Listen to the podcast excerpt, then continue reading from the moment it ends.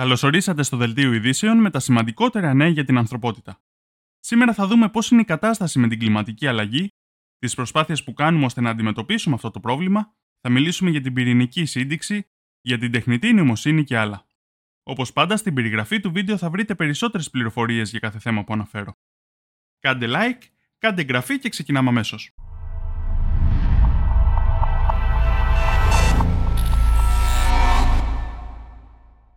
Οι καταστροφικοί καύσονες πλήττουν τρεις ηπείρους, σημειώνοντας ρεκόρ σε πόλεις σε όλο το βόρειο ημισφαίριο. Η Ελλάδα, όπως και άλλες χώρες, μαστίζονται από πυρκαγιές. Η ακραία ζέστη που επικρατεί αναδεικνύει την παγκόσμια κρίση της κλιματικής αλλαγής, η οποία προκαλείται κυρίως από ανθρωπογενείς παράγοντες όπως η καύση ορυκτών καυσίμων. Ο μήνας Ιούλιος πιθανόν θα είναι ο πιο θερμός που έχει καταγραφεί ποτέ, ενώ οι επιστήμονες είναι σαφείς εδώ και πολλά χρόνια ότι η κλιματική αλλαγή θα καταστήσει τα κύματα καύσωνα πιο συχνά. Όπως τονίζουν οι New York Times, ο πλανήτης θα συνεχίσει να θερμαίνεται μέχρι ότου οι άνθρωποι πάψουν ουσιαστικά να καίνε πετρέλαιο, φυσικό αέριο και υγράνθρακα.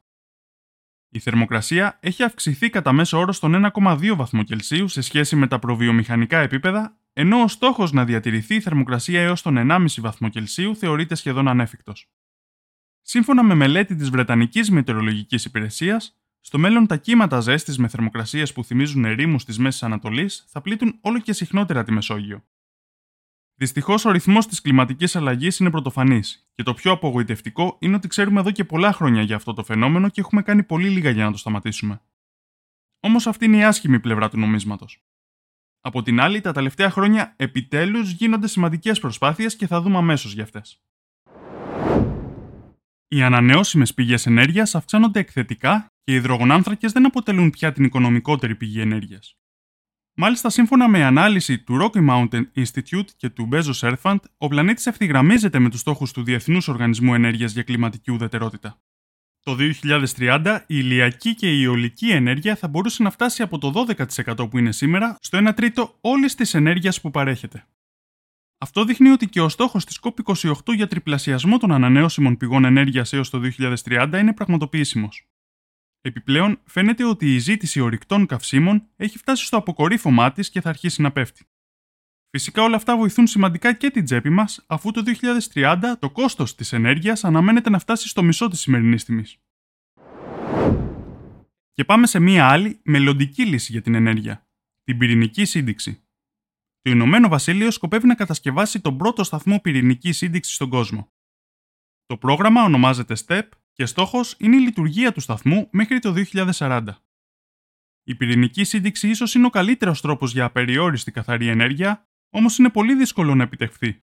Αν και οι κυβερνητικοί αξιωματούχοι και οι επιστήμονες του Ηνωμένου Βασιλείου είναι αισιόδοξοι, αναγνωρίζουν ότι η τεχνολογία της σύνδεξης είναι σε πολύ πρώιμα στάδια και υπάρχουν αβεβαιότητες για το χρονοδιάγραμμα και το κόστος του έργου.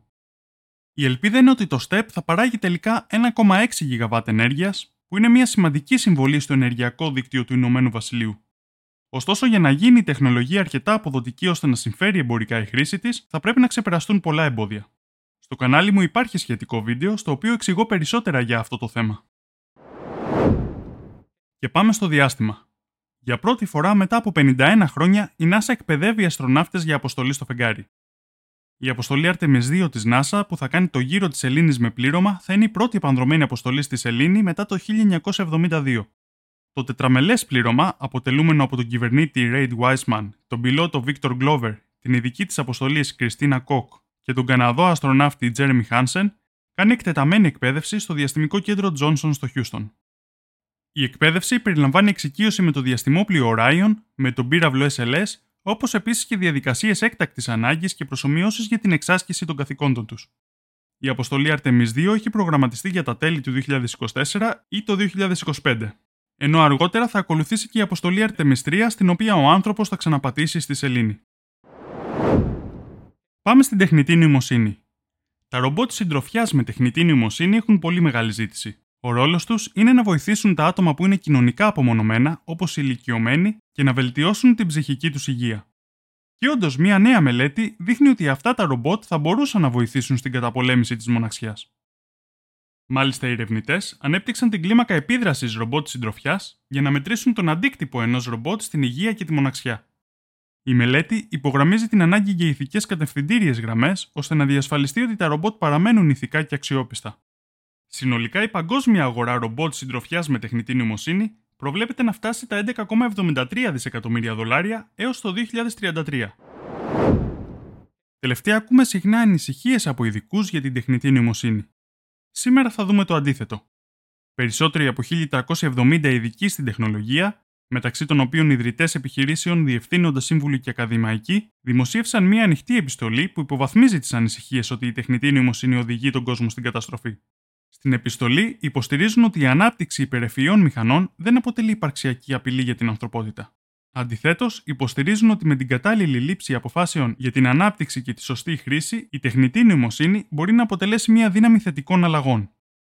Θα συμφωνήσω και εγώ μαζί τους. Δεν πιστεύω ότι η τεχνητή νοημοσύνη θα προσπαθήσει να μας βλάψει όπως έχουμε δει σε ταινίες. Όμως χρειάζεται η κατάλληλη νομοθεσία και προσοχή, επειδή κάποιοι άνθρωποι μπορεί να τη χρησιμοποιήσουν για να μας βλάψουν.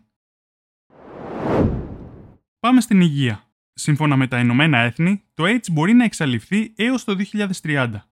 Αυτό μπορεί να γίνει εάν οι χώρες επιδείξουν πολιτική βούληση και επενδύσουν στην πρόληψη και τη θεραπεία, όπως επίσης και να εφαρμόσουν νόμους κατά των διακρίσεων.